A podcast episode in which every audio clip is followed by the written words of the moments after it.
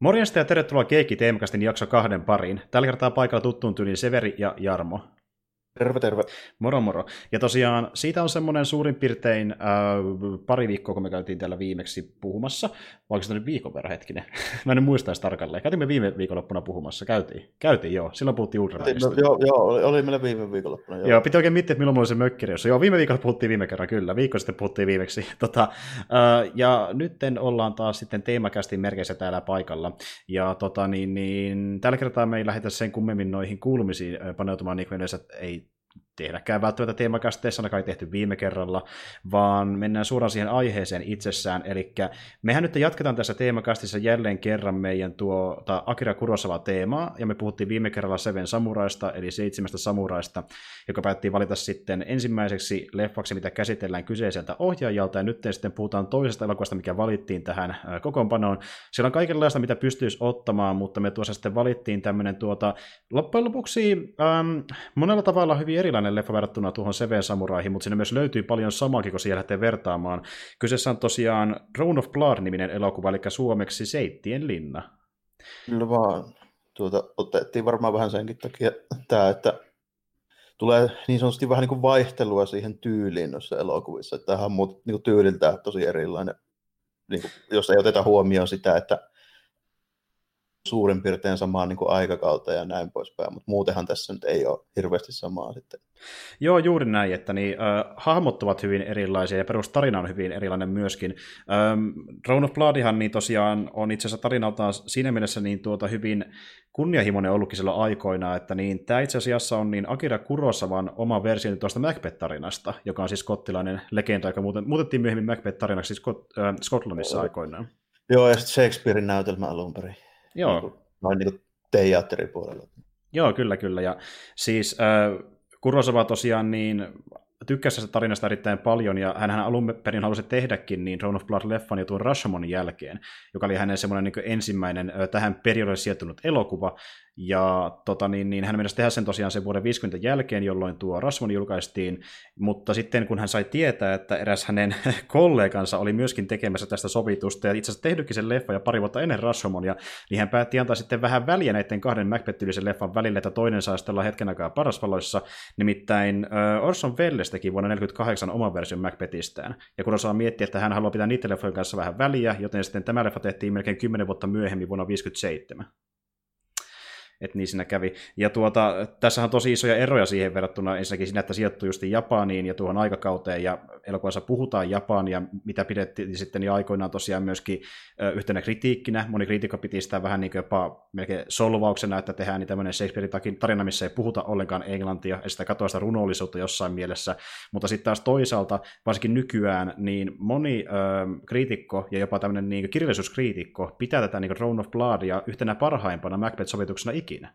Että niin kuin... se, se, varmaan liittyy just siihen johonkin 50-60-luvun, varsinkin britit arvostelee, kun eivät ymmärrä sitä kulttuuria ja niitä kulttuurisidonnaisia viittauksia ja tälleen näin, niin se niin kuin niille näyttää semmoiselta nyt on ollut aika elitistisiä monesti. Mm-hmm. Niin kuin ylipäätään nostavat itsensä ehkä vähän liian niin kuin korkealle niillä jollain vanhoilla meriteillä, mutta tota, tuossahan on niin kuitenkin paljon niin samankaltaisuuksia, siis monella muullakin tavalla. Että tota, tietysti tuo aikakausi ja näin, niin vaikka se on eri, niin tuo asetelma on sama ja ihan helposti siirrettävissä.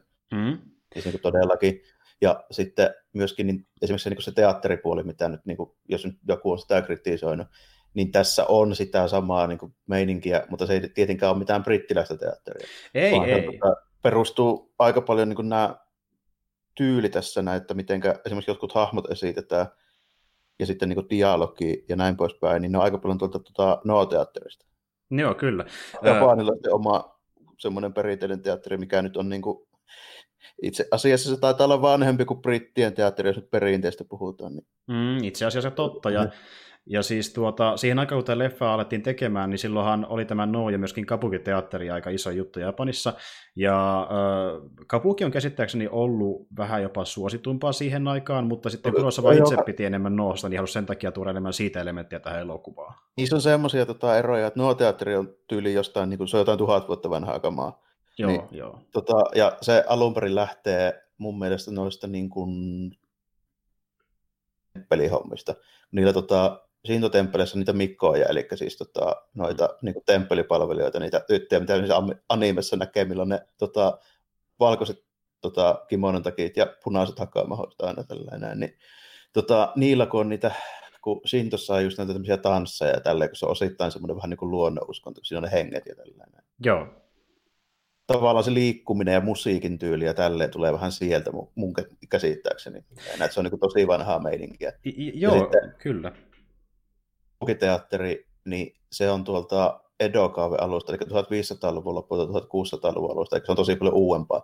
Ja se on vähän semmoista niin kuin NS niin kuin pop-kulttuuria oli tyyliin siihen aikaan, se tulee vähän semmoista niin kuin, kun toi teatteri tulee just niin kuin vähän niin kuin uskonnollista perinteistä, jota esitettiin niin kuin esimerkiksi hoveissa ja tälleen niin kuin noille korkearvoisille samuraille ja sitten niin papeille ja näin. Mm-hmm. Niin tota, toi kapuketeatteri on vähän semmoista kansanteatteria, että sitä niin kuin näytteli tämmöiset niin kuin viihdyttäjät enemmän tälleen, ja ne niin kuin pukeutui silleen tosi erikoisesti ja tälleen niin kuin siihen aikakauteen nähdään, ja niin oli vähän semmoisia popkulttuuristaroja niin kuin enemmän.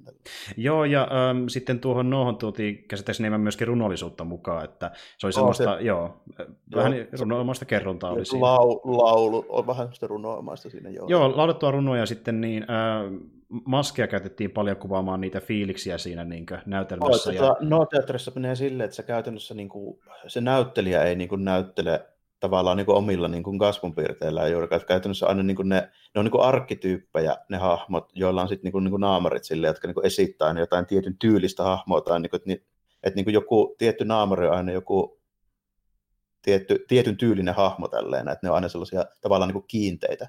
Mm, kyllä. Ja ennen kuin... Nuoret naiset on aina tietyn näköisiä tälleen, näin, niin kuin sillä meiningillä. Ehdottomasti, ja ennen mä kerron tarkemmin, että niin miten sitä, se näkyy tässä elokuvassa, niin tuota, siis se näytelmähän niin tiivistettynä menee silleen, mikä tapahtuu tämäkin leffan juonessa, eli niin on sitten tämmöinen tuota, no tässä tilanteessa samurai-tyyppi, joka sitten nousee tämmöisen kartanon herraksi, ja hänelle sitten on kerrottu aiemmin, että hänestä on myöhemmin tulossa linnan herra, ja sitten niin tämä hänen vaimonsa saa sinä häntä hieman manipuloitua sillä tavalla, että hän lähteekin anastamaan sitten vallan siltä nykyiseltä linnan herralta, päätyy sinne johtamaan, tajua myöhemmin, että no, ei tämä hommasta mennytkään ihan niin kuin pitikin, ja kuolee sinne sitten omaan tämmöisen egoistisuutensa ja vallan himonsa. Ja äh, niin kuin, justin tämä leffa muutenkin on semmoinen, että se keskittyy erittäin paljon siihen yhteen tiettyyn hahmon. Aluksi siinä voi ehkä niin kuin, miettiä, kun tässä on nämä kaksi hahmoa, eli äh, Mifunen näyttelemä Vasisu ja sitten myöskin tuo Minorutsiakin näyttelemä Miki, niin voisi kuvitella aluksi, jos ei tiedä sitä tarinaa välttämättä alun perin, miten se Macbethi menee, että he kummatkin ovat sitten suurin piirtein yhtä äh, isolla korokkilaisessa tarinassa, mutta lopulta se Mifunen hahmo nousee tietenkin päähahmoksi, koska hän on vähän niin kuin Macbeth tässä tarinassa. Ja tota niin, niin, kun mä puhuin sitten äsken justiin noista että miten ne maskit näkyy tässä elokuvassa, niin tässähän ö, on myöskin sitten niin, ö, tämä metsänhenkihahmo, joka on tavallaan niin kuin ne kolme noitaa, mitkä on siinä Macbethin tarinassa. Tämä niin, sama, että niin kertoo tämmöisen ennustuksen tolle, molemmille tälle Vasisulle ja sille tota, Mikille niin yhtä aikaa siellä metsässä, tälleen, joka on semmoinen itse asiassa aika keskeinen homma tuossa elokuvassa, että siellä on semmoinen niin sumuinen metsä mm. lähellä sitä linnaa. Juurikin näin. Niin äh, sinä, että millaisena muotoina se hahmo ilmentyy esimerkiksi vanhana naisena äh, lähinnä siinä elokuvan aikana, ja sitten millaisia ilmeitä hän vääntelee, niin siinä kohtaa Kurosawa halunnut yrittää hakea samanlaista ilmettä kuin niillä no-maskeilla, miltä se henki näyttää. Ja... No, kyllä, ja sitten, mm. sitten myöskin toi tota, tämän Vasisun, tämän Mifunen hahmon niin kuin vaimo, hetkinen, mikä se nimi oli? Asasi. Asasi, niin, niin tota, sillä ne, niin kuin ne just tuommoiset perinteiset niin kuin vanha ajan ne aatelisnaisten niin kuin meikkaukset, niin ne on myös tosi lähellä niitä tietynlaista sitä nuoteatterina, eli semmoiset niin tosi korkealle maalatut kulmakarvat ja no niillä oli tapana vielä, niin kuin, toisin kuin länsimaissa, mitä pidetään silleen niin kuin trendikkäänä, niin ne tykkäsi niin kuin värjätä hampaat mustaksi. Mm, mm. Ja sitten oli ne, mä uskon, että punaiset täplät myöskin kuuluu varmaan siihen. Joo, niin, Joo. kyllä, kyllä. Joo.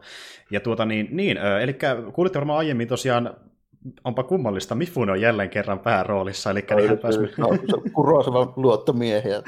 Ehdottomasti. Siis niin on vaikea löytää Kurosavan leffaa, missä Mifune ei olisi pääroolissa, voisi sanoa, koska se on niin hemmetin uudemmat sitten, niillä jossain vaiheessa sitten tiet erkani, niin ne, nämä tota, 80-luvulla tehdyt leffat, niin niissä sitten ei ole enää Mifune. Mutta käytännössä tuohon niin 60-luvun lopulle asti kyllä löytyy joka. Joo, ja 70-luvultakin löytyy ainakin yksi leffa, missä Mifune on mukana, en tiedä montako tarkalleen.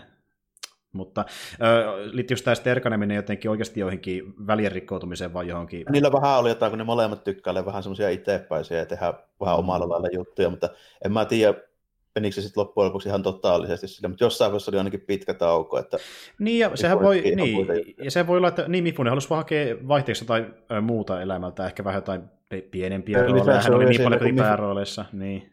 Niin, ja lisäksi Mifunesta tuli aika iso staraa niin kuin ihan kansainvälisestikin sitten noissa, niin siinä sitten helposti käy silleen, kun on niin kuin ohjaaja, joka käytännössä tykkää tehdä aivan kaiken.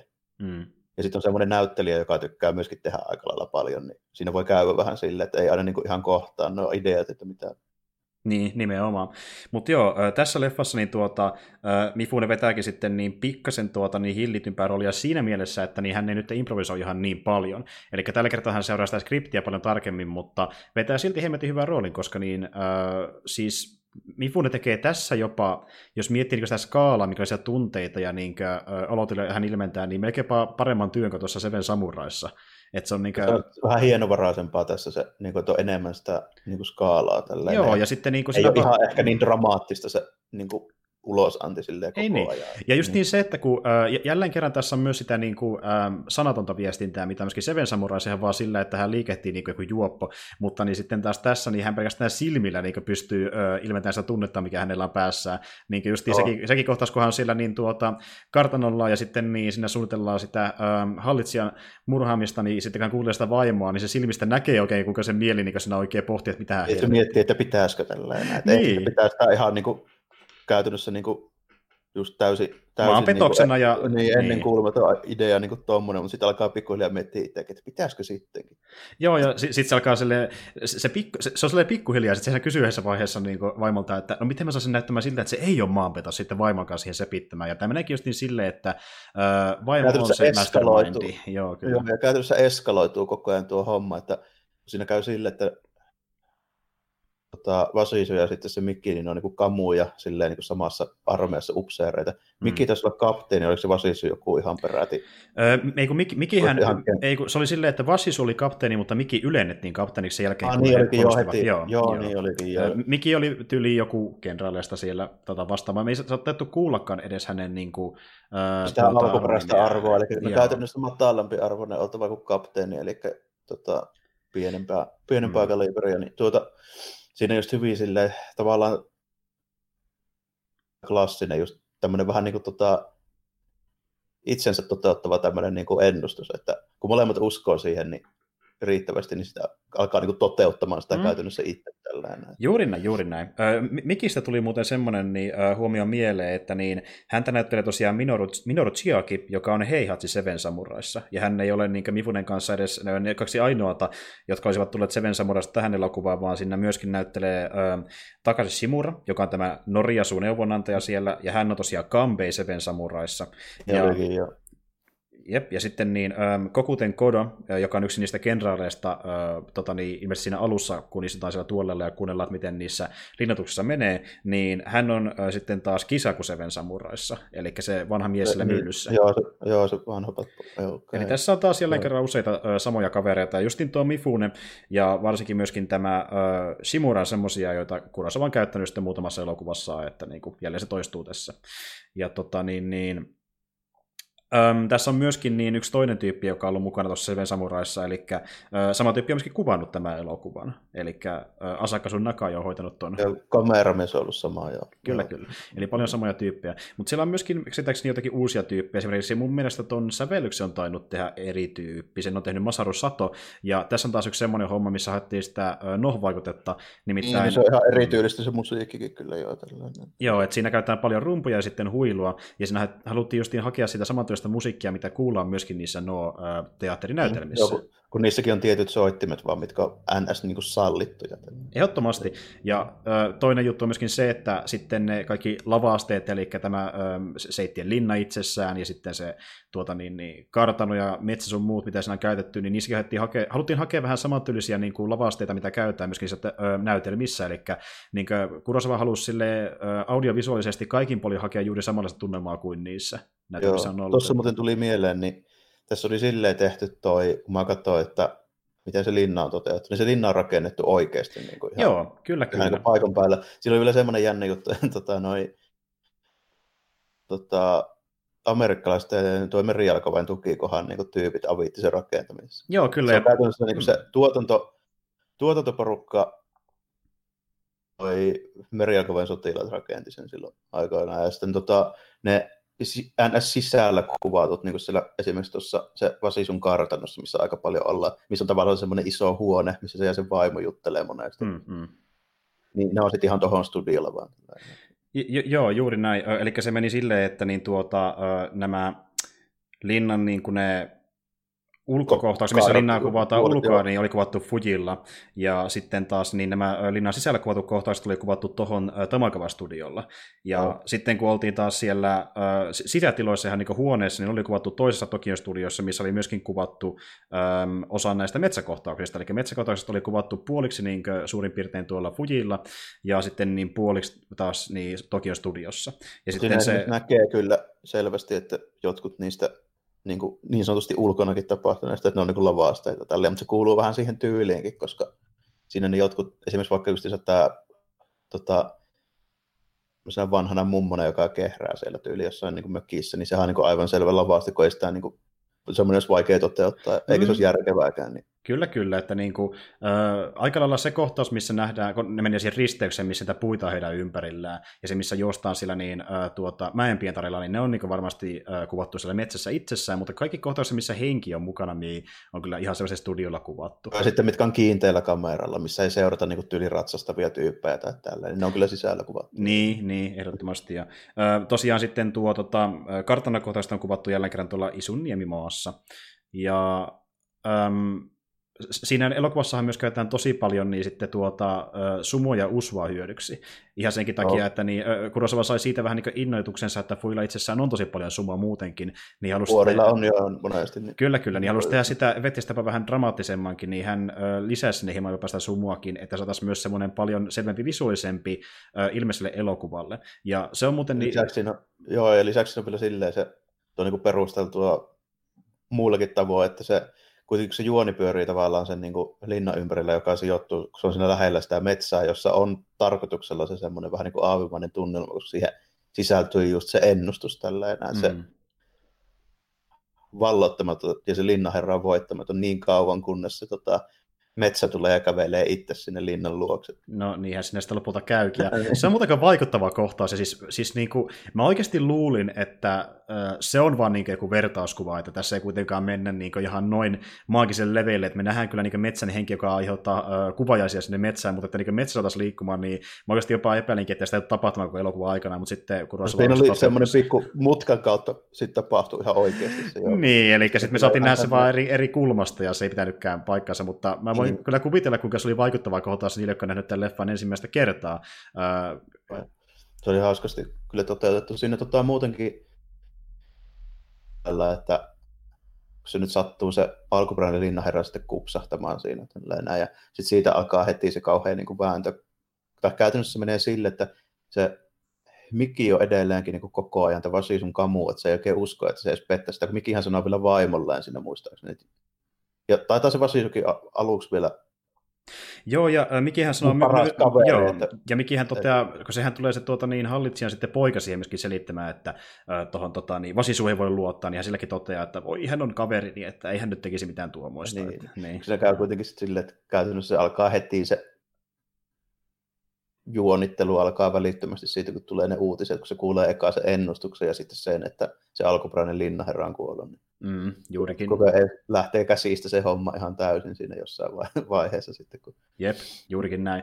Öm, sen verran haluan vielä sanoa siitä niin tuota sumun käyttämisestä, että koska se teki siitä elokuvasta hyvin tämmöisen vaalea ja parhaimmillaan ihan valkoisen näköisen elokuva, kun tämä on muutenkin musta-valkoinen, niin osittain senkin takia äh, sitten Kurosava ja tämä niin tuotantoassistentti siellä halusivat niin äh, tuoda siihen kaikkiin muihin asioihin vähän isomman kontrasti siihen sumuun, jonka takia moni asia on ihan mustaa. Esimerkiksi verikuvat on, se on tehty mustan väristä ja sitten näiden samuraiden asut ovat mustan värisiä. Se linnan seinätkin on niin ilmeisesti maalattu jopa mustaksi. tummia, joo. Joo, että ne erottuu paremmin sieltä niin rinteestä ja sitten sumun keskeltäkin, mitä erittäin paljon siinä. Niin se tuokin siihen tosi se, se hieno visuaalisen kontrastin, ja se oli hyvä, että ne teki niin, koska se saa kaiken näyttämään paljon tehokkaammalta.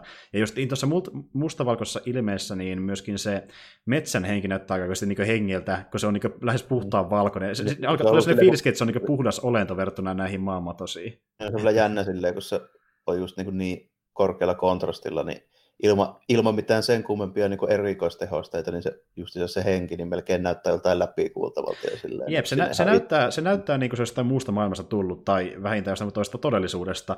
Ja äh, mun täytyy sanoa, että niin tässä leffassa niin kuin, äh, mä en tiedä, onko sitä niin nähty niin paljon noissa muissa Macbethin äh, sovelluksissa, mutta niin, tässä niin tulee vähän sellaista pientä kauhuelementtiä sillä metsässä.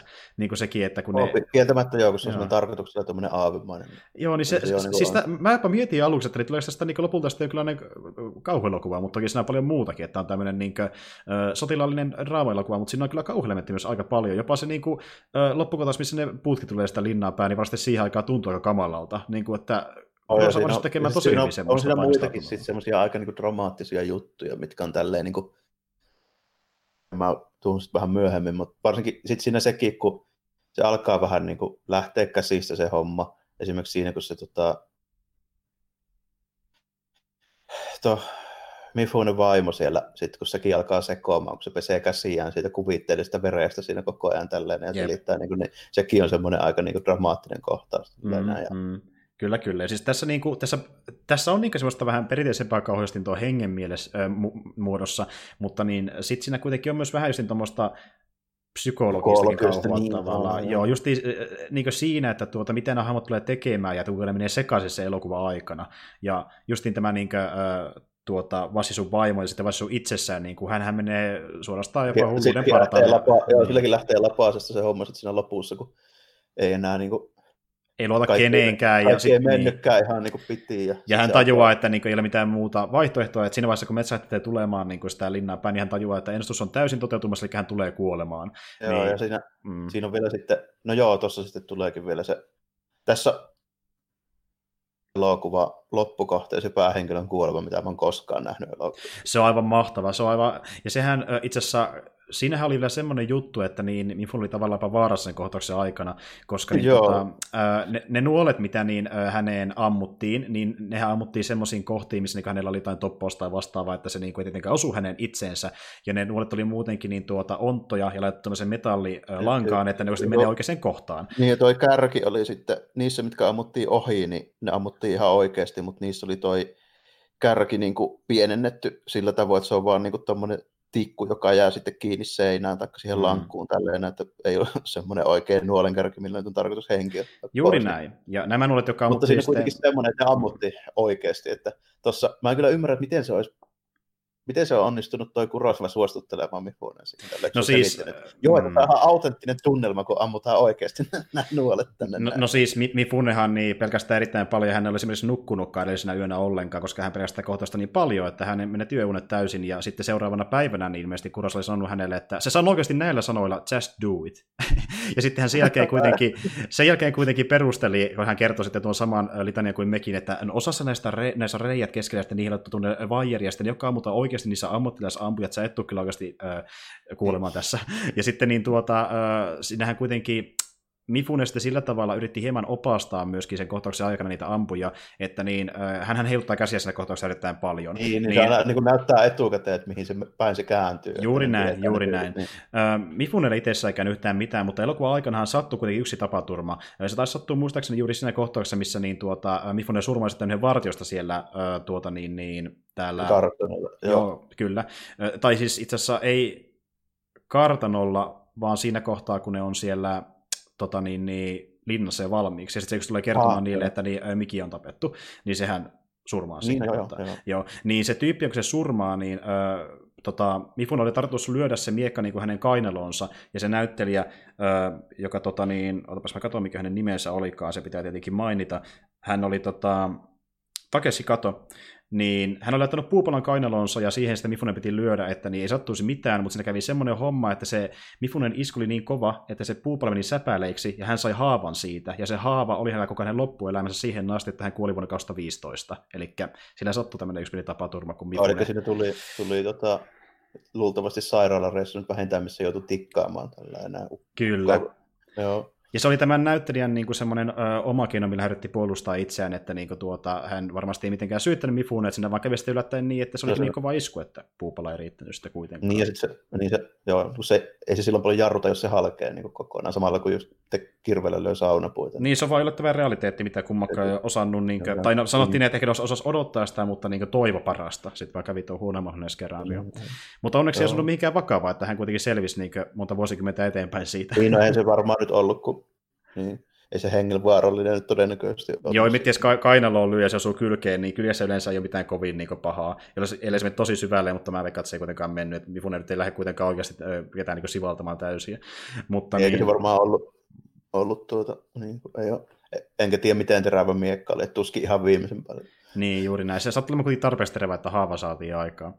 Mutta joo, äh, se oli oikeastaan semmoinen ehkä isoin niin tapaturma, mitä siellä sattui, mutta muutenkin niin tuota, siellä kuulemma meinas tulla jonkinlaista rampikuumetta ja ehkä tämmöisiä fyysisiäkin oireita monelle niistä äh, tota, niin, niin krevistä, koska niissä oli niin rankkaa tehdä ne kaikki lavasteet sinne fuivuorelle, semmoiselle jyrkälle rinteelle, ja vaikka se oli auttamassa näitä niin äh, meri, merivoiman tyyppejä, ja sitten myöskin niin sotilaspoliisin patilla oli heitä auttamassa, niin siltikin niin siellä oli niin kova työ, että niin kaikki oli ihan täysin uupuneita ja mennessä niin oikeasti saada kyllä se tyyli Se on aika, aika raskasta siellä muutenkin ulkona kuvaaminen on aina vähän semmoista, että mm, siellä voi olla kaikkia viivytyksiä ja peliä pensseja. Sitten vielä tuplasta just niin kuin vuorilla vielä, kun se, se on vaikea ylipäätään tuoda mitään sinne. Tälle. Vaikka Fujille kyllä varmaan silloin, mä en tiedä, että millainen oli joskus 50-luvulla, että oliko sillä tiet minkälaiset ja tälleen. Nykyään sinne niin kuin, pääsee tosi No ainakin näyttää, ettei kovin hyvässä kunnossa. Ja just sekin alue, missä se linna oli, niin äh, luonnollisestihan niiden piti raivata ja sitten tasoittaa se koko alue. Eli se ei oikeasti ollut noin tasainen se alu, alun perin, missä linna oli, vaan se tehtiin sellaiseksi tämän tiimin toimesta, että se linna saatiin rakennettua sinne.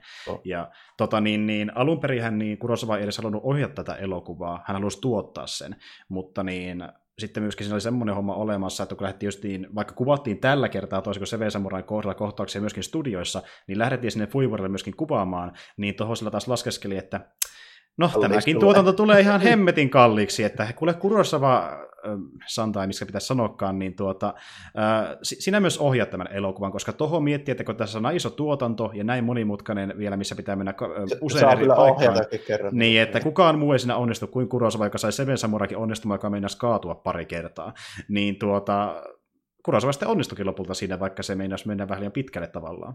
Ja siis, ähm, joo, äh, tämä elokuva on tuota niin, kun miettii vähän sitä tarinallista puolta, semmoinen, mistä tykkäsin tosi paljon sen vuoksi, että tässä on ihan hemmetin paljon niin symboliikkaa justiin tuo, että niin kuin väreillä ja sitten niillä hahmojen niin hyvin hienovaraisilla eleillä ja sitten niin muutamalla sanalla saadaan aikaan niin tämmöisiä tosi vahvia kohtauksia, missä niin pystyy sille sinne ei niin kerrota kuitenkaan niin kaikkea suuren katsojalle.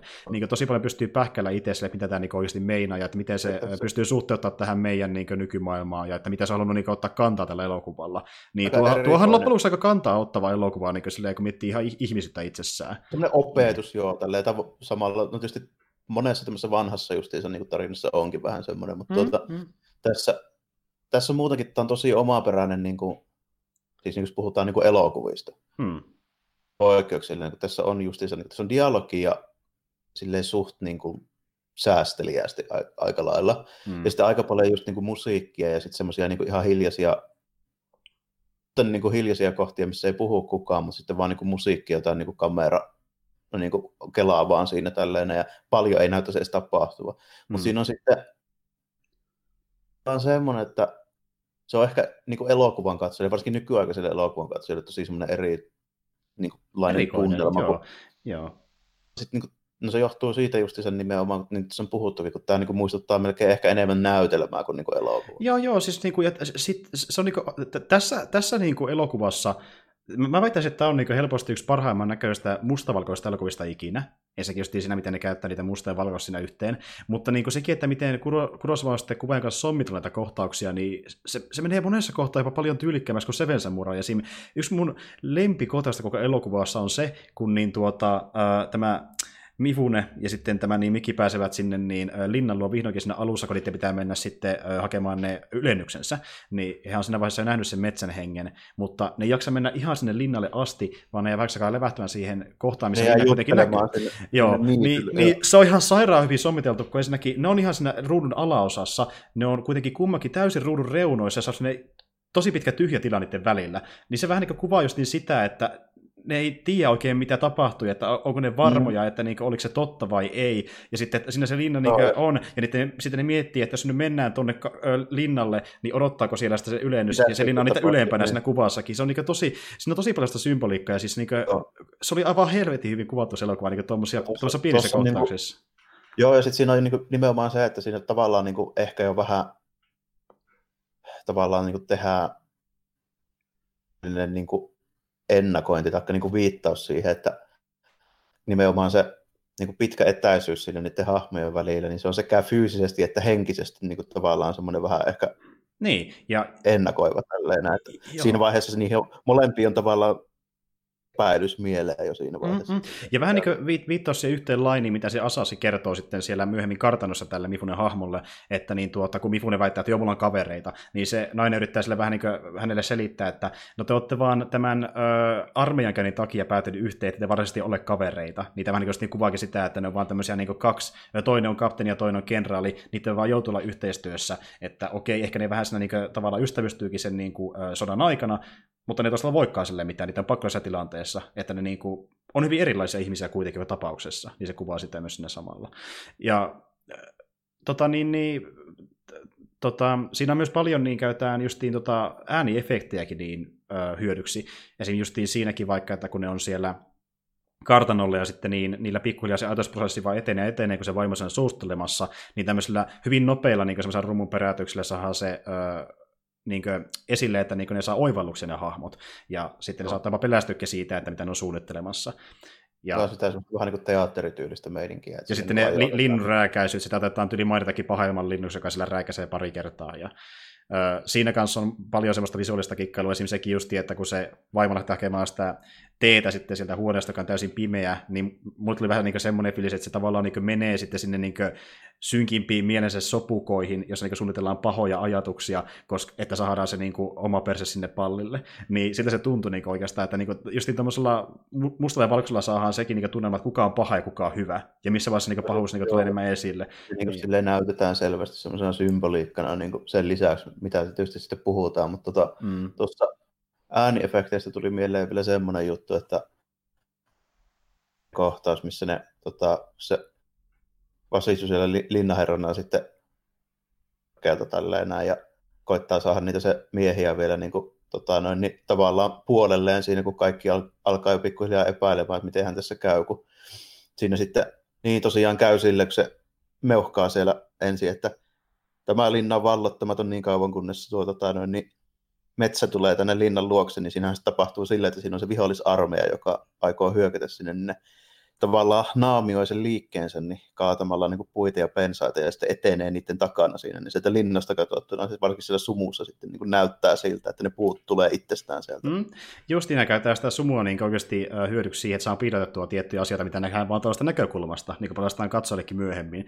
Ja se just esittää no. silleen, että katsoja voisi ehkä jopa uskoakin siihen hetken aikaa, kunnes sitten paljastuu, että ei se nyt oikeasti metsä liiku. No niin, niin, niin sitten sitä ääniefekteistä tuli just mieleen se mä vaan pohjustin sitä, että kun ne omat miehet kääntyy sitä vasisua vastaan ja alkaa ampumaan vitusti nuolia sieltä sinne parvekkeelle tälleen näin, niin mm.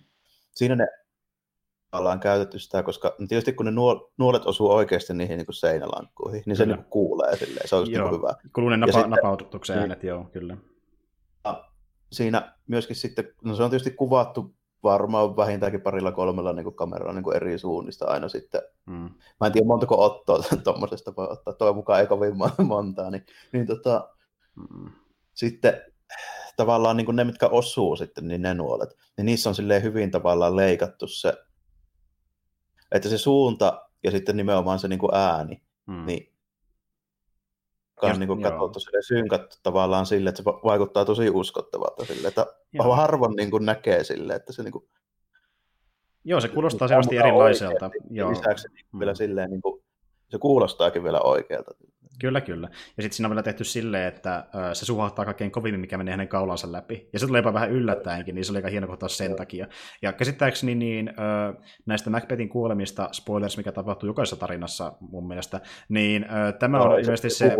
ja se kuuluu siihen, niin tämä on käsittääkseni se kaikkien brutaalein. Eli hän ei missään muussa tarinassa tämä Macbeth-hahmo kuuluu yhtä brutaalisti kuin tässä tota, niin, No, siinä Ronald ammutaan satoja nuolia ja se könyää se, että siinä loppujen lopuksi, kun se tulee sinne pihamaalle, niin siinä näkyy melkein enemmän sitä nuolta kuin sitä haaristaa. Kyllä, kyllä. päällä. Ja tämä on, tämä on semmoinen kohtaus, mikä niin, ö, on lähes suoraan niin, tuota, ö, tehty sitten yhdessä uudemmassa elokuvassa tämmöisenä kunnianosoituksena. Kyllä säkin sen leffan nähnyt varmasti. Eli niin tuossa ö, Foxin Wolverine elokuvassa tulee tämmöinen kohtaus, missä Wolverine ammutaan ihan hemmetisti kyllä, nuolia. kyllä, Niin se on, se on suora viittaus tähän elokuvaan, kyllä. Ja että niin tuota, Joo, se on muutenkin aika, aika niin kuin klassinen siis sellainen visuaalinen näkemys. Esimerkiksi tota vanhassa ihan siis niin kuin, japanilaisessa taiteessa, missä niin kuin kuvataan esimerkiksi samuraita jossain taistelussa ja tällainen. näin. Mm. Niin niissä monesti piirretään silleen niin kuin tököttäviä nuolia niin kuin haariska ja tälleen tosi paljon silleen. Tota, mikä on sinänsä, niin kuin, että se on realistinen tavallaan niin kuin kuvaus siitä, että se pointti olikin siinä, että tota, niin kuin sen ajan niin kuin jouset ja tällainen, niin eihän ne niin kuin lävistä sitä haariskaa silleen, että siinä pitää osua johonkin semmoisen kohtaan, missä ei ole niitä levyjä ja tälle, että niitä oikeasti jää tolleen tököttämään hemmetin paljon siihen, jos vaan niin kuin ammutaan paljon. Että mm, siinä on just niin kuin sellainen, että se niin kuin näyttää vähän siltä, mitä se on niin kuin aina näyttänyt. Ja Joo. sitten ne just niin kuin old school tappelut siinä varhaisella samuraa-aikana, siis ennen kuin tuli portugalilaiset ja eurooppalaiset noiden muskettien kanssa ja tälleen näin, niin tota, kun ne käytiin ennen just sitä Senkukua ja eli 1500-luvun loppua, niin käytännössä niin kuin voisi sanoa, että 80 prosenttia niin kuin niistä taisteluista käytiin tavallaan niin kuin jousilla. Että hyvin, sitten se loput 20 pinnaa oli vaan sitä niin kuin keihäs- ja miekka-osastoa. niin, että aloitettiin niille ja sitten ne, jotka jäljelle, niin viimeisteltiin vähän. Niin kuin, Joo, joo. joo, käytännössä silleen, että ne niin kuin taistelut painottu tosi paljon siihen, että niin kuin ammuttiin jousilla. Silleen, niin siinä just niin kuin tulee, tota, että kun katsoo vaikka sitä japanilaista haariskaakin, mm, niin- kaikki on niin kuin syy, miksi ne niin kuin historiassa kehittyy tietyn näköisiksi yleensä niin kuin, niin kuin työkalut ja aseet ja näin. Joo. Niin aika harvassa muussa maassa on esimerkiksi niin kuin noi, niin kuin, just siis, että esimerkiksi Euroopassa, jos vertaa vaikka ritaareita, jotka käytännössä olisi vähän samassa asemassa, niin kuin, että Mm. aatelismiehet, jotka on hyvin varustettuja, niin eihän niillä ole semmoisia isoja, niin kuin esimerkiksi semmoisia tavallaan melkein kilven kokoisia lätkiä niin kuin olkapäissä. Joo, ei. Tota, samalla lailla niin esimerkiksi tuo niin kuin japanilaisen samuran kypärä, niin siinähän on tosi pitkä se semmoinen tavallaan niin kuin, semmoisia vähän niin kuin taakse ja sivulle päin meneviä semmoisia niin levyjä sinne pitkälle Mm. niin kuin niskaan ja niin kuin sivulle päin. Niin Mm. ne on justiinsa sitä varten, että ne käytännössä, niin kuin, kun Suojaa. suurin, suurin osa osumista tulee niin kuin nuolista, jotka lentää niin kuin kohti, niin sulla on tavallaan semmoisia isoja levyjä siinä eessä. Öm, niin tämä nyt sijoitti siis tonne 1500-luvulle. Voisin kuvitella, että 1500-luvulle joo. Joo. Öm, ti- tiedätkö yhtään niin suurin piirtein, että niin, milloin niin on ö, todettu, että Japanissa käytetty ensimmäistä kertaa tulee niin isossa mittakaavassa niin jousia, edes aseena ylipäätään, niin se menee vissiin paljon tota- kauemmaskin tosta, mä veikkaan. Menee, menee. Joo, tota, se on joskus kaavassa, niin se on 900-luvun puoliväliin viiva 1100-luvun väliin, eli siihen noin 1000-luvun jos ottaa niin okei. se haarukan, koska silloin tuli ekaat kuvaukset tuommoisista isommista taisteluista, missä oli tyyppejä, jotka voi niin kuin laskea silleen samuraiksi, että niin kuin, ton, niin kuin, niin kuin se varustuksia ehkä ulkonäön puolesta. Silloin oli toi tuossa Heike Monogatarissa, eli siinä tota, Tale of Heike-kirjassa, mikä on kirjoitettu justiinsa niin niihin aikoihin, tosi vanha, yksi maailman vanhimmista kirjoista. Hmm. Niin siinä kuvataan sitä Genpei-sotaa, missä on kaksi semmoista isoa mahtisukua Japanissa, niin kuin käytännössä ensimmäinen tuommoinen iso sisällissota. Joo. Niin siinä kuvataan niitä taisteluita nimenomaan sellaiseksi, että siinä käytettiin todella paljon niin kuin jousia. Okei, okei. Joo, mä mietin vaan katsoa, että onko tämä niin siihen jotenkin viittaus, että kun siinä alussahan, kun se ensimmäinen ja toinen linnutus voittava sitten sen niin vastaavan voiman, ja siinä mainitaan, että ilmeisesti eka linnutus käytti aseinaan niin kuin, jousia ja keiheitä, se mainitaan niin erikseen. Niin mä olen miettimään, että onko tämä niin joku uusi strategia tai jotain, kun se mainitaan erikseen siinä elokuvassa, mutta ei näköjään. En mä tiedä, ei varsinaisesti joo, ja tota, mä voisin kuvitella, että tuossa, kun katsoo niitä tyyppejä, miltä ne näyttää ja tälleen, mm. niin toivoisi olla jossain niin kuin 470-1550, jotta okay, okay, sille paikkaan. Joo, joo, joo, 575, voisi sanoa, mä muista tarkkaan vuotta, mutta about niihin aikoihin, niin tota, noi, ne olisiko portugalilaiset jesuitat tuli tuonne niin Etelä-Japaniin, tuonne Tanegasimaan saarelle, niin mm. toivat siihen aikaan modernit toimivat musketit, niin siitä meni sitten joku 10-15 vuotta, niin käytännössä kaikki alkoi käyttää niitä laajamittaisesti. Joo, itse, itse as... Otapas hetki. No ei mitään. No joo, mutta kuitenkin. Eli suurin piirtein sinne aikaan oli sijoittu. Joo, luvun puoliväliin mä ehkä laittaisin toi, taikka sitten siihen alkupuolelle, että tota, about johonkin näihin. Joo.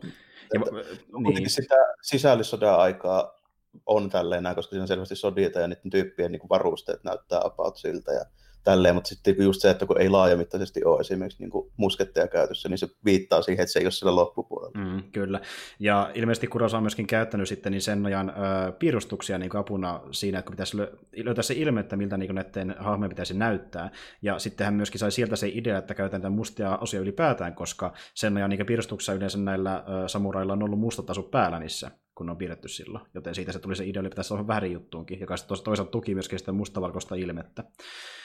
Ja näin. Mutta ähm, joo, siis tämä on tosi niin tämmöinen ähm, hieno elokuva just niin siinä, että se kuvaa sitä aikaa erittäin tarkasti, ja niin kuin puhuttiin tosi, että siinä on paljon symbolismia, tämmöisiä hienoja näyttelysuorituksia, varsinkin, no Mifune jälleen kerran loistaa, se menee vähän muiden yläpuolelle, mutta muut tekevät silti hyviä suorituksia.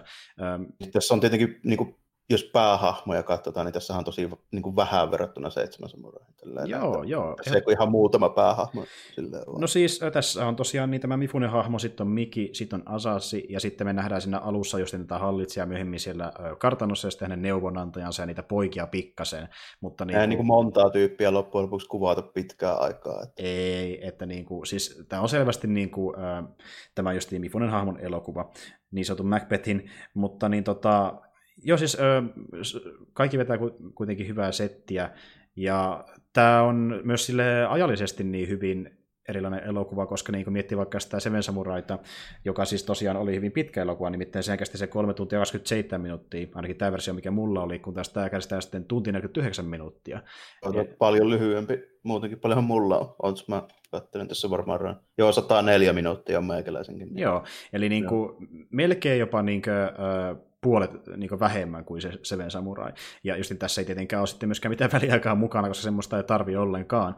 Ja ähm, mä en nyt tiedä, no siis tässähän itse asiassa niitä sijoittuu aika pitkällekin aikavälille loppujen lopuksi, että sen alun jälkeen, kun he saavat ne ylennyksensä, nämä kaksi samuraita, niin siinä hypätään tyyli joku pari kymmentä vuotta, tai en mä tiedä kuinka paljon se hypätään niin oikeastaan sitten loppujen lopuksi minnekään tulevaisuuteen, mutta vuosia voisin kuitenkin. Kuvata, voisin kuvata, että vuosia ehkä nyt, ei ehkä kuitenkaan kymmeniä vuosia, kun täytyy kuitenkin ottaa huomioon, että se tota, ton, näiden päähahmojen lisäksi se Linnaherran poika, niin niiden ulkonäkö ei merkittävästi muutu.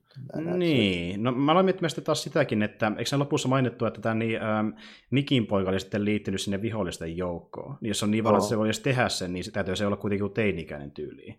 Että no, niin... no, ei se oikeastaan, no, mutta ei se oikeastaan tarvitse ollakaan kuin just niin kuin teini-ikäinen. Että niin. Jos ajatellaan, että Mikki on 30 jotain, ehkä 40, niin. niin kyllä sillä hyvin voi olla 15-vuotias poika, joka niin tuohon aikaan oli käytännössä aikuinen. Joo, mutta just sekin, että niin, me edes tiedetään, että niin tuota, no okei, itse asiassa ei sille toisaalta varmaan voi ollakaan poikaa vielä sinne leffa alussa, että se on vasta syntynyt just siinä ylennyksen jälkeen, eli niin tässä ehkä mennään just joku 15 vuotta suurin piirtein. Niin kuin... En ole sitä mieltä, että siinä on niin pitkää aikaa, sillä Mikillä voi ihan hyvin olla poika. Mennäänkö? Okay. Ollut jo vaikka... Tota, mä, jos mun pitäisi sanoa joku aikaväli, niin mä sanoisin ehkä enintään viisi vuotta. Okei, okei, okay, mutta siis että sekin on niin ollut yleistä, että tuommoisella samurailla, jolla ei välttämättä ole vielä mitään muuta arvoa, niin on voinut olla ihan niin perhettäkin ihan normaalisti ja joku lapsikin. Totta kai samurai on kuitenkin käytännössä aina aatelinen, tällä. täytyy muistaa se. Joo, okei, okei. Että, tota, tota, siis tuon ajan mittapuulla aina varakas mies käytännössä. Tälleen. Varsinkin joku tommonen, niin kuin, joka on ylipäätään missään asemassa. Niin kuin, Ah, Okei, okei. Eli se ei vaikuta mitään, että vaikka on tämmöinen, joka käy paljon ö, sodissa tai muutenkin niin kuin on tommonen, se käytännössä kuuluu, joo. että mitä, mitä korkeampi arvoinen tyyppi sä oot, niin sen todennäköisemmin sä oot joku johtamassa jotain armeijaa, koska tuo toimii nimenomaan lailla, siis tuohon aikaan, kun tuo on feodaalisysteemi, Mm. niin niillä ei ole mitään niin kuin armeijoita. Eli Joo. käytännössä se on silleen, että se niin kuin lääni, missä sä, minkä sä omistat, paljon sulla rahaa, niin sä varustat se omilla rahoilla se armeija. Joo, okei. Saat sitten ne maat tälle. Se on samalla niin kuin esimerkiksi Euroopan niin kuin kuningaskunta. Eli kunkku on siellä niin kuin käytännössä se armeijan kenraali silloin.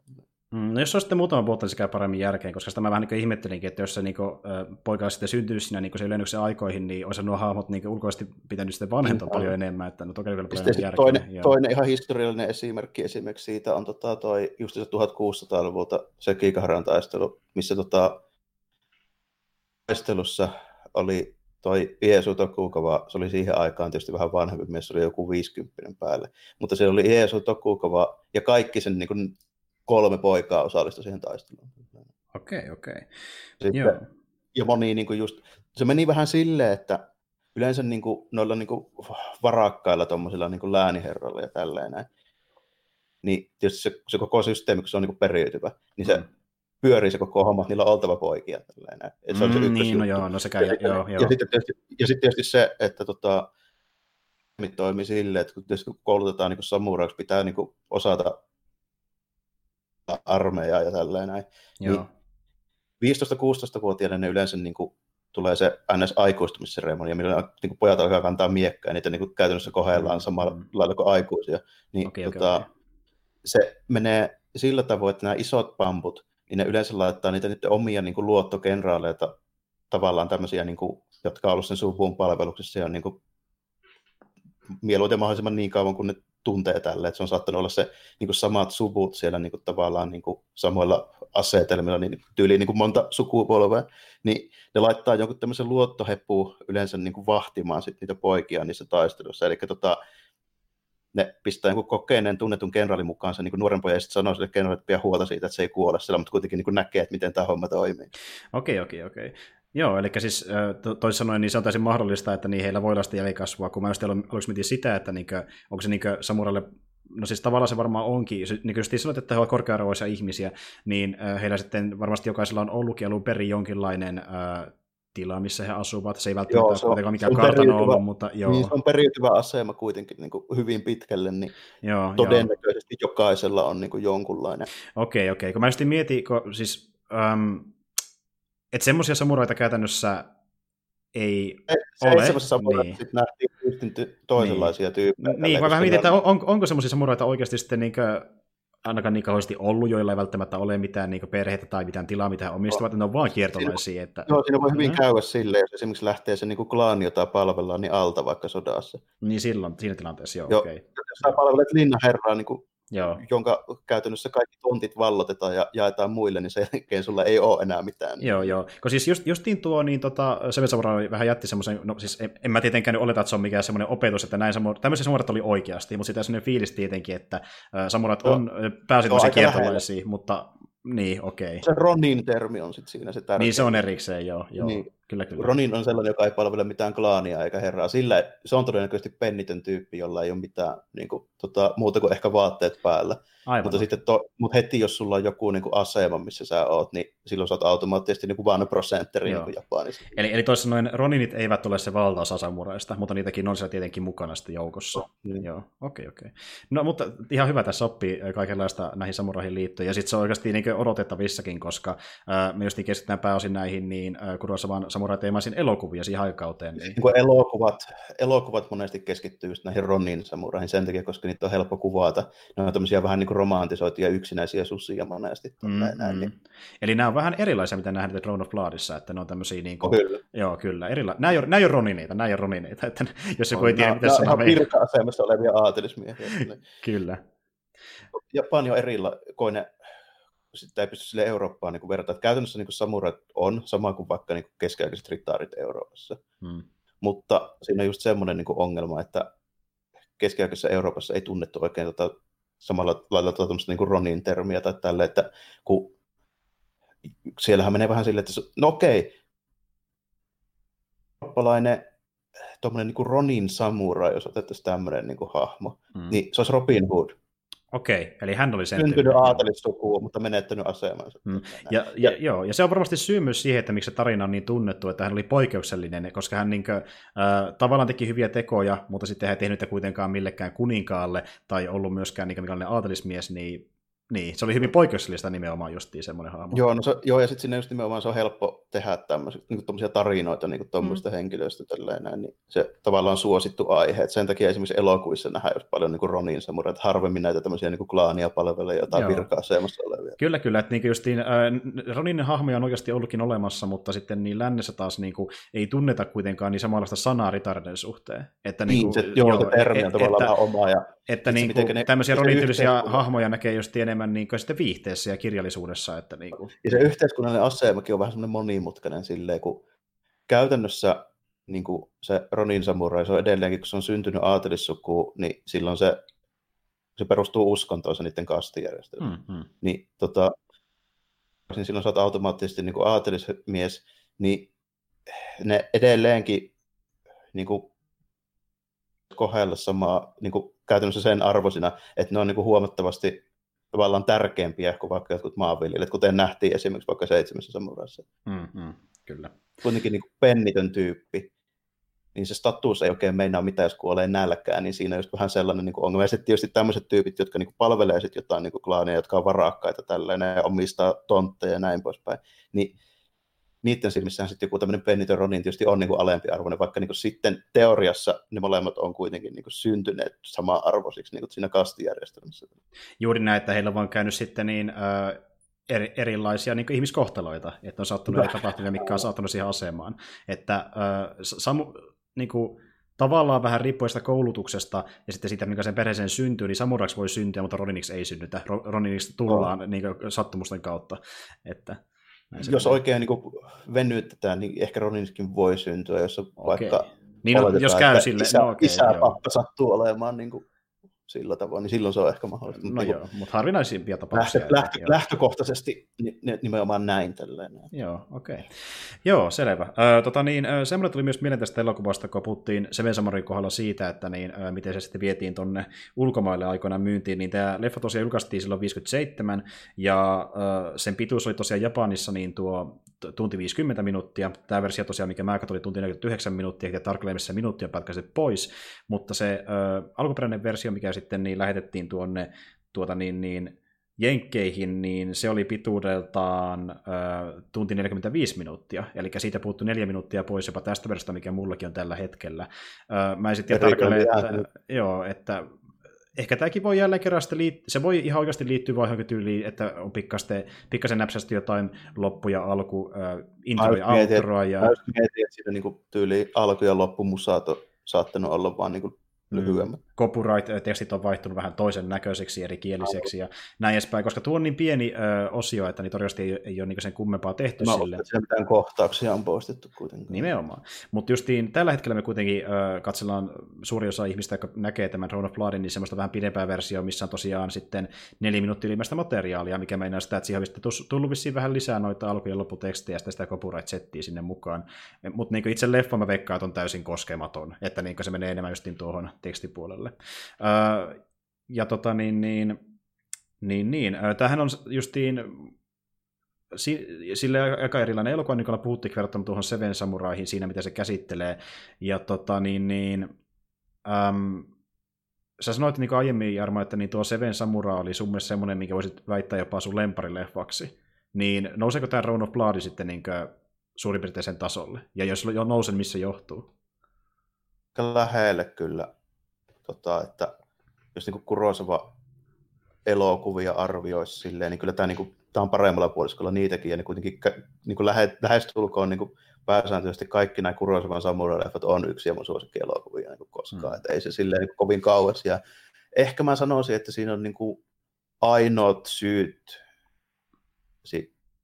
että pistetään seitsemän samuraita kärkeen, on niin kuin, tavallaan ehkä se niin kuin, mittakaava, se eeppisyys siinä, mm. ja sitten tuota, samureita on vähän niin kuin enempi ehkä originaalitarina, että tämä perustuu kuitenkin olemassa olevaan materiaaliin, mikä on vaan sit niin kuin adaptoitu. Tosi hyvin kyllä, mutta tuota, niin kuin sen takia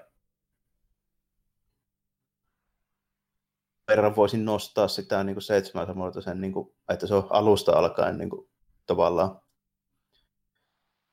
niin kuin itse tälleen että tämä nyt on kuitenkin vaan sitten, jos voi sanoa, että Shakespearein näytelmä nyt vaan sitten, mutta kuitenkin. Niin, niin. Villeillä eroilla kuitenkin, kun just puhuttiin asetelmasta ja kielestä, mikä on luonnollista, kun tehdään Japanissa.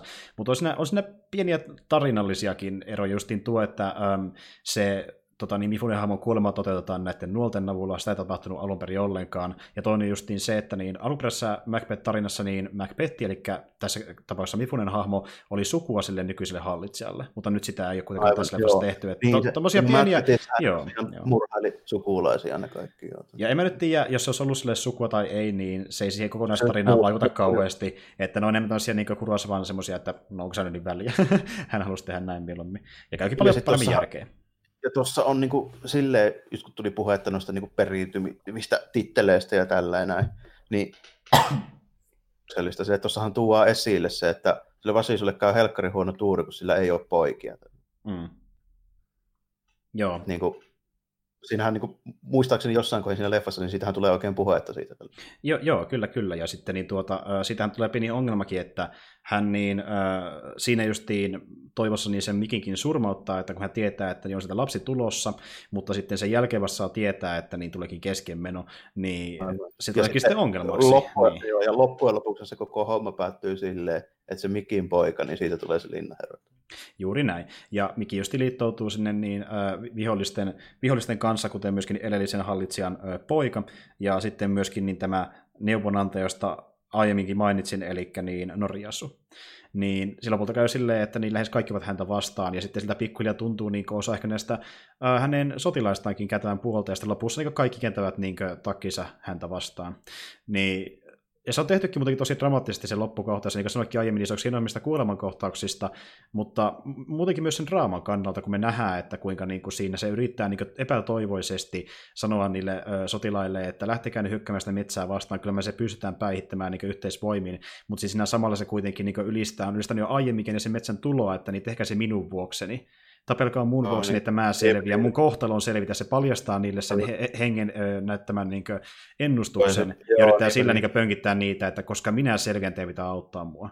Niin se menee ihan väärin. Joo, ja vielä toi niin kuin, tavallaan no, tässä tulee niin kuin useita tuommoisia vähän niin kuin selkään puukotuksia, niin jossa niin ei ollut etes kovin poikkeuksellista ihan oikeastikaan tällä. Että mm. Sillä varsinkin silloin sisällissodan aikaan, niin miten ne hommat on joskus mennyt, niin siellä on kyllä tehty melkoisia takiinkääntöjä niin ihan oikeastikin. Että esimerkiksi, mä en nyt tarkkaan muista, että mikä klaani se oli jo suku, mutta tota, hyvä esimerkki niin tämmöisestä just esimerkiksi se, että Ikaharan taistelu 1600, niin tota, klaani, minkä tota, se lääniherra toinen poika taisteli siinä tota, Tokugawa-armeijassa ja toinen taisteli Ishida-armeijassa, eli niin kuin vastakkaisilla puolilla.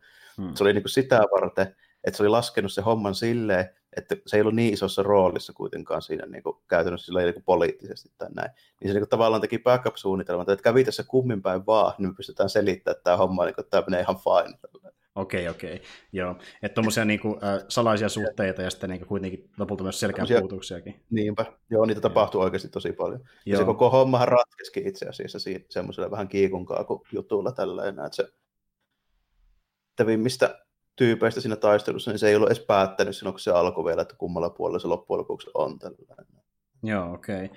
Ja äh, itse asiassa niin sen takia tämä tarina alkaa alun perin myöskin kiehtomaan Kurosavaa, että tota, niin, niin, se legenda, mikä tulee tosiaan sieltä Skotlannista alun perin, niin äh, se perustuu tosiaan niin kuin, äh, just legendaa, mikä on ollut olemassa tämä Macbeth-näytelmä, ja sitten niin, tuota, kes- samoihin aikoihin niin tuolla Skotlannissa silloin niin kesken tuntumassa on niin ollut samanlaista niin meininkiä, tämmöisiä selkeän puukotuksia ja dramaattisia käänteitä kuin oli myöskin Japanissa. Niin Kurosawa tavallaan kiehtoutui siksi tuosta tarinasta, koska se oli hyvin lähellä sitä, että mikä sitä meininki oli Japanissa. Että... Historiallinen meininki esimerkiksi toi Gibsonin toi Braveheart. Mm. On niin yksi Kans esimerkki. Sille, että yksi niistä skottilordeista pettää ne omaansa. Mm, kyllä, kyllä. Että niin tämä on nähty jo skottimaisemissakin aiemmin tuossa muodossa. Mutta joo, eli niin, tämä on tosi eeppinen tarina, ja sitten äh, Kurosawa sanoikin, että hän halusi tämän niin semmoisena eräänlaisena opetuksena, että niin mihin voi mennä, jos luottaa vaan siihen ekoonsa ja siihen, et, ja haluaa vaan niin sitä loputonta tota, niin, niin valtaa itselleen. Että Uh, hän sanoikin itse asiassa yhdessä, yhdessä sillä tavalla, että niin tämä tota, niin, niin, um, Throne of Bloodin tarina tavallaan on niin semmoinen eräänlainen pohjustus sille, että jos kaikki käyttäytyisi samalla tavalla kuin tässä elokuvassa Risto Mifunen hahmo, niin se voisi olla sitten taas uh, tietynlaista pohjustusta sille, mitä tapahtuu hänen uh, elokuvassaan Ikiru, ja siinä on vähän samantyylisiä hahmoja myöskin mukana. Uh, on, niin. siihen niin tavallaan yhteydessä. Ikiru tulee tosiaan 52 ulos, mutta siinä niin kuin, uh, ei ole ollenkaan sitten samurata, että siinä on vähän eri niin, se, se sijoittuu vähän modernimpaan. Juuri näin. Että niin hän sanoi, että tämä elokuva on tavallaan niin pohjustusta sille, mitä hän haki sitten Ikiru-elokuvassa, että mihin niin maailma voisi mennä tämmöisellä meiningillä. Mutta niin, joo, siis tota... Sä itse tykkäsit noin niin suhteessa vaikka tuohon seitsemän samuraihin. Ähm, no siis, eri. Joo, on, ja siis kun mä justin kerronkin, että mä oon nähnyt aiemminkin Kurosawa-elokuvia, niin tämä on niistä, mitä mä en ollut nähnyt aiemmin. Ja siis tämä olikin tosi yllättävä ja vaikuttava. Siis mä tykkäsin tässä niin ehkäpä enemmän tuosta visuaalisesta ilmeestä, ja siitä just miten siinä saatiin sitä symbolismia niiden hahmojen niin kuin, äh, mielialan muutoksia ja sitä kasvamista esille ilman, että tässä puhuttikaan kauheasti, tai että me saatiin siellä selville ilman, että kuultiin te vuorosanoja ensin.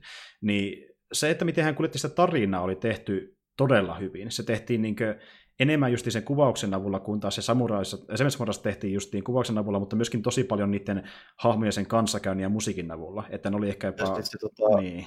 Seitsemän samurai on niin realistinen elokuva kaiken puolin. Joo, Tämähän niin ei ole sitä. Ei, että se just haetaan, haetaan sitä niin näytelmää tunnelmaa, ja sitten kun tämä loppuu vielä runollisesti, tämä alkaa semmoisella no runo laulannalla, kun me nähdään niin ne rauniot ja loppuu siihen samaan kohtaukseen, jossa laulu jatkuu vielä edelleen. Ja sitten puhutaan just niin siitä, että täällä vain aavet vaeltavat juuri niiden hahmojen, jotka me nähtiin tuossa kuolevan aiemmin. Ja sitten just sitä, että Mifunen hahmokin on täällä edelleen. Niin tämä oli semmoinen, niin kuin, tuota, tämä tuntui niin tämmöiseltä fantasialta tarinalta enemmän kuin joku Seven Samurai. Seven, Seven Samurai tietenkin myös tuntuu semmoiselta, että eihän nyt tuommoista voi tapahtua tosta vaan edes niin tuona aikana, tuommoista niin tilannetta, mutta Seven Samurai oli ehkä semmoinen vähän mahdollisempi kuin tämmöinen ihan näin dramaattinen tarina. Ja tämä tuntui just vähän fantasisemmalta sen takia, että niin, ö, mentiin sinne vuorella kuvaamaan ja pyrtii siellä metsässäkin, ja sitten niin kuin rakennettiin tuommoinen valtava linna, ja sitten niin kuin, nähdään, met, met, metsä, nähdään metsä siellä niin kuin kävelemässä, ja henki tulee puhumaan heille, ja sitten nähdään kummituksia siellä linnassa, niin tämä oli tämmöinen, niin kuin, tämä tuntuu enemmän jopa vähän niin kuin sadulta, kuin joku Seven Joo, no, se, tavalla. No totta kai tietenkin, koska niin, tässä niin. on pohjana tämmöinen vanha näytelmä, missä Joo. on niin kuin, yliluonnollisia juttuja mukana tällainen. Seven Samurai on tietysti spekuloida, että miten todennäköinen tuommoinen niin tapahtuma nyt olisi tällä oikeasti. Mm. Ei mikään mahdoton, todennäköisesti tosi epätavallinen. Vaikea sanoa, voisiko tapahtua, niin kuin, tai onko tapahtunut oikeasti, en mm-hmm. tiedä. Mutta tota, niin kuin muuten siinä on niin kuin kaikki on niin kuin realistista, ainakin nyt sen perusteella, niin, ja mitä meikäläinen mm. sanomaan, ja mitä mieltä nyt ylipäätään monesti olla, että siinähän ei tapahdu mitään sellaista, mitä et voisi niin kuin kuvitella, että tämä niin todennäköisesti oikeastikin menisi näin. Juuri näin, ja sitten kun äh, siinä äh, Semensamurassa käsitellään semmoisia realistisia ihmisiä, ne on vain hyvin erilaisia persoonia, ja ne reagoi äh, asioihin hyvin luonnollisesti, mistä puhuttiinkin aiemmin, ja jokainen kohtaus pohjustaa semmoisella niin kuin, äh, dialogilla, missä ne niin kuin, miettii parasta strategiaa, miten me selvitään tästä, ja sitten yhdessä suretaan, ja siinä on niin kuin, semmoinen, semmoinen niin vuoristorata, kun taas sitten niin tämä äh, tota, Road of Blood, vaikka tässäkin on niitä pikkasen keposempia hetkiä, niin tämä on hyvin synkkä elokuva. Tämä alun perin yrittääkin olla semmoinen niin hyvin synkkä draama, jossa vähän kauhaakin mukana. Niin tämä tuntuu jopa siski vähän epärealistisemmalta tavallaan. Semmoinen niin kuin, tragediahan se on tälleen näin, mm. jos puhutaan niin teatteri niin kuin, kenne, tai niin näytelmätyyleistä. Joo, Samalla lailla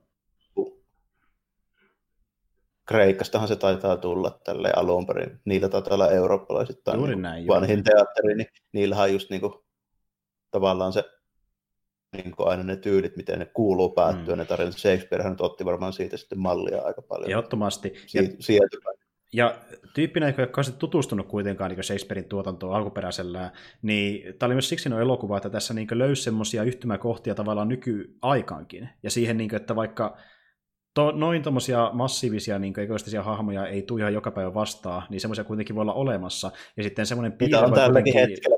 Mä, mä sanoisin, että jopa niin kuin egoistisempia tyyppejä löytyy ihan siis niin kuin nykyään, vaikkapa katsotaan vaikka niin kuin maailman politiikkaa, niin no ei joo. siellä niin kuin kaukana, niin Kyllä, ellei kyllä. mennä jopa niin kuin pitemmällekin jopa kuin nämä tyypit. Niin. Mm.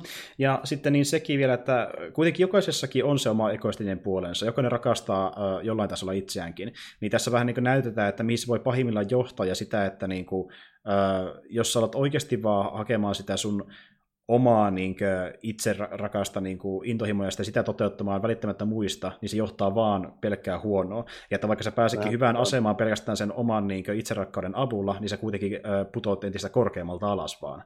Että on semmoinen, että tavallaan, tämä on opetus nimenomaan. Me ollaan se monta kertaa, että...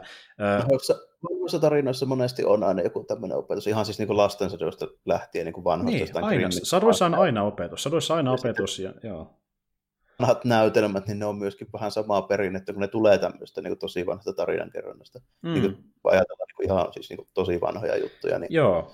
Sitten niissä on aina hyvin usein niissä on niin kuin teemana joku tämmöinen opetus tälle, että tämmöisten niin kuin, tämmöisten niin kuin uuden-aikaisten tarinoiden kertominen, missä niin kuin tavallaan tämmöisiä niin kuin moraalisesti semmoisia vähän niin kuin vaihtelevia hahmoja ei osata sanoa, että tavallaan, että onko nyt jonkun päätökset hyviä vai huonoja ja niin kuin, tämmöisiä niin kuin moni hahmoja, niin ne on tosi uutta kamaa niin kuin oikeasti tarinankerrosta. Ei niin kuin, tuhansia vuosia on kerrottu tämmöisiä opetustarinoita, missä absoluuttisesti löytyy niin kuin hyviä ja pahoja tyyppejä ja tälleen näin.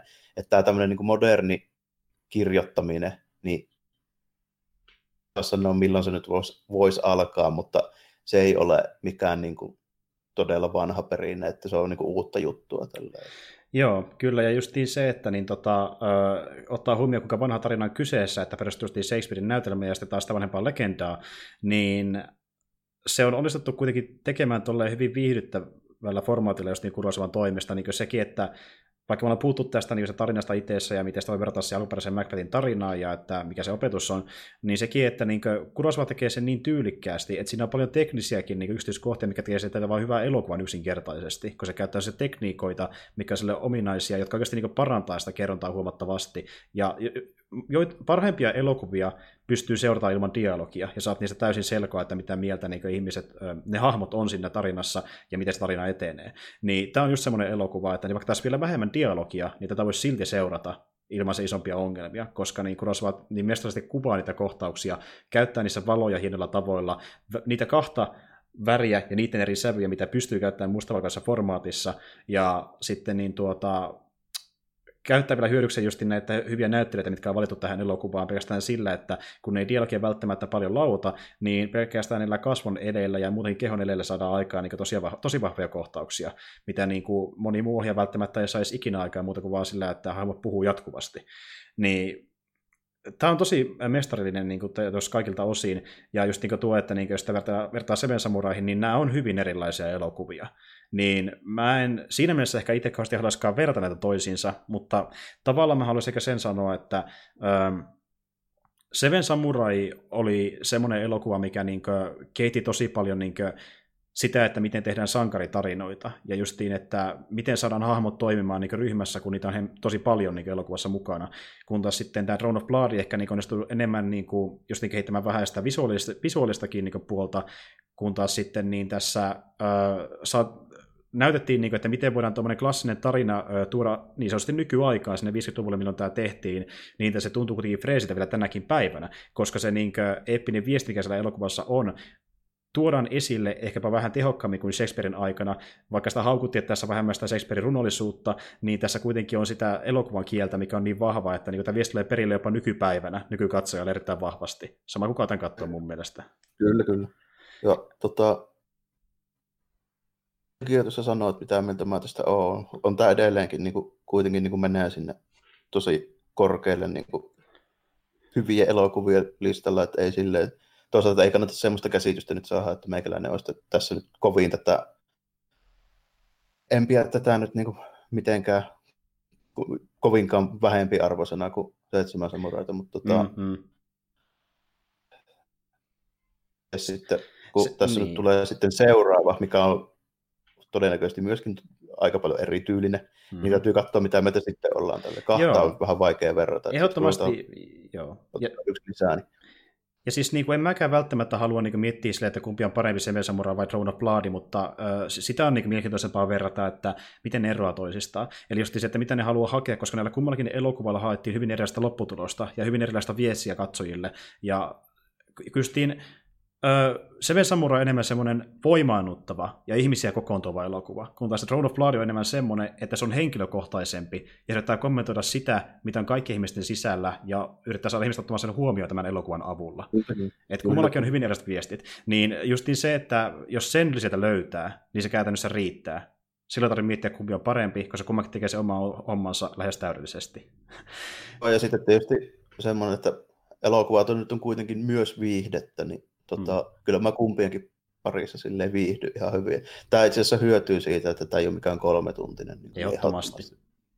Todellakin, että siirtymät ovat paljon nopeampia, me ei viitä samassa paikassa välttämättä kauhean pitkää aikaa, jos miettii vaikka sitä, että kauanko, me, kauanko se alukohtaus kestää, niin kun saa ylennys, niin ehkä kun tyyliin parikymmentä minuuttia, mulla on kartanossa kun parikymmentä minuuttia, mennään sitä heti eteenpäin, kun taas sitten Samurassa on paljon pidempiä kohtauksia, koska on sitä valmistelua, mutta sen taas voi perustella sillä, että tässä on paljon hahmoja, mikä pitää esittää, osa siellä niin värväysvaiheessa ja osa siellä kylässä, ja sitten taas pitää tehdä erikseen ne koulutusvaiheet niille kyläläisille, luoda niitä niin tuota, ähm, suojauksia sinne kylään, sitten pitää justiin käydä tiedustelemassa, että missä niitä vihollisia on, siinä korotetaan jo menetyksiä itsessään, sitten ne hyökkää sinne pari kertaa ja sitten pitää odottaa, milloin hyökkää seuraava kerran. Se on, niin kuin, se on edelleenkin, puhuttiin sota-elokuva, ja sota-strategia-elokuva hyvin yli, joo, erityinen kuin tämä. Että tämä, on, niin tämä on enemmän ihan joo tälle, tässä ei sitä varsinaisesti näy sitä, vaikka se tässä on myös sotaa tietyissä määrin, mutta... mutta tota, tässä ei varsinaisesti niin kuin, ole mitään taistelukohtauksia, että ne vaan niin kuvataan sille, että vielä ilmoittamaan, miten nyt on käynyt. Niin. Juuri näin. Ja se on mun mielestä tässä elokuvassa myös tosi hyvin tehty, että tämä antaa olettaa alussa tai sotaelokuva, ja me nähdään se kun, niin iso taistelu jo varhaisvaiheessa leffassa ja se pohjustuksen avulla, mutta loppujen lopuksi sota on vaan semmoinen ö, asia, mikä velloo siellä taustalla, niin kuin hahmot tulee, kirjaimellisesti hahmot tulee kertomaan portin läpi, mitä tapahtuu siellä ihan kaukana muualla, ja niin kuin, ö, taistelut meinaavat alkaa monta kertaa, mutta ne yleensä päättyy, niin kuin tämäkin, että kun se metsä on siellä hyökkäämässä ja sotilaiden muodossa sinne linnaan, niin emme päästä tänne näkemään tappelemassa, koska niin Mifun ehtii jo kuolla siinä välissä. Niin, eli me, me, me, me, ei nähdä, me, ei nähdä, me nähdään tässä elokuvassa hyvin vähän taistelua. Tämä on, tämä on draama-elokuva, mikä sijoittuu sodan keskelle. Tämä ei no, ole taistelu eikä sota myöskin se, että kun tämä, tietysti, kun tämä on näytelmä tälleen, mikä tapahtuisi niin teatterissa, niin ei sinne voi organisoida mitään Juuri näin. Tai... Ja sitä Kurosawa tavoittelikin. Hän halusi tehdä alun perinkin niin elokuva, mikä yhdistää Macbethin ja Noh-näytelmän. Tämä on juuri sellainen. Joo, no, tämä nyt oli nimenomaan se. En mä tiedä enää sen kummempaa sanomista, mutta tota, tuli varmaan aika hyvin käytyä jo läpi. Että... O, tuli todellakin, ja siis niin kuin, äh, ei voi jälleen kerran muuta kuin vain suositella. Ja mä uskon, että ne, jotka on kuunnellut tänne asti, niin sai hyvin siitä niin kuin, kiinni, että äh, minkä takia myöskin Throne of Blood on katsomisen arvoinen, vaikka me kehuttiin tosi paljon Seven Samuraita ja tai erilainen, niin tässä se oma juttunsa. Ja, oh, no, ja niin kuin siis, no, nimenomaan sen takia kannattaa katsoa, jos ei ole ennen nähnyt Kurosawa-elokuvia, niin, niin, ehkä hyvä ottaa just niin kuin näin silleen, koska hyvin sen, että se vaihtelee tosi paljon se tyyli. Kyllä, kyllä. Ja jälleen kerran me oletaan niin lähtökohtaisesti, että näitä jaksoja kuuntelee enemmän ne, jotka on nähnyt jo tämän leffan aiemmin. Ja jos näin on, niin äh, mä toivon, että tämä ehkä avastelee vähän paremmin sen leffan sanomaa ja ehkä jotain yksityiskohtia ja tavallaan avastelee semmoisia niin uusia näkemyksiä sitä elokuvasta. Ja, ehkä, ehkäpä, helpot, ja ehkäpä just helpotti sitäkin, että niin pystyy suosittelemaan toiselle ihmiselle tämä elokuva paljon paremmin. Että... Joo, voi olla. Joo. Se, se on niin parasta, mitä tässä voi, mä, mä toivon niin. Mutta muutenkin jos tykkäsitte, niin mahtavaa.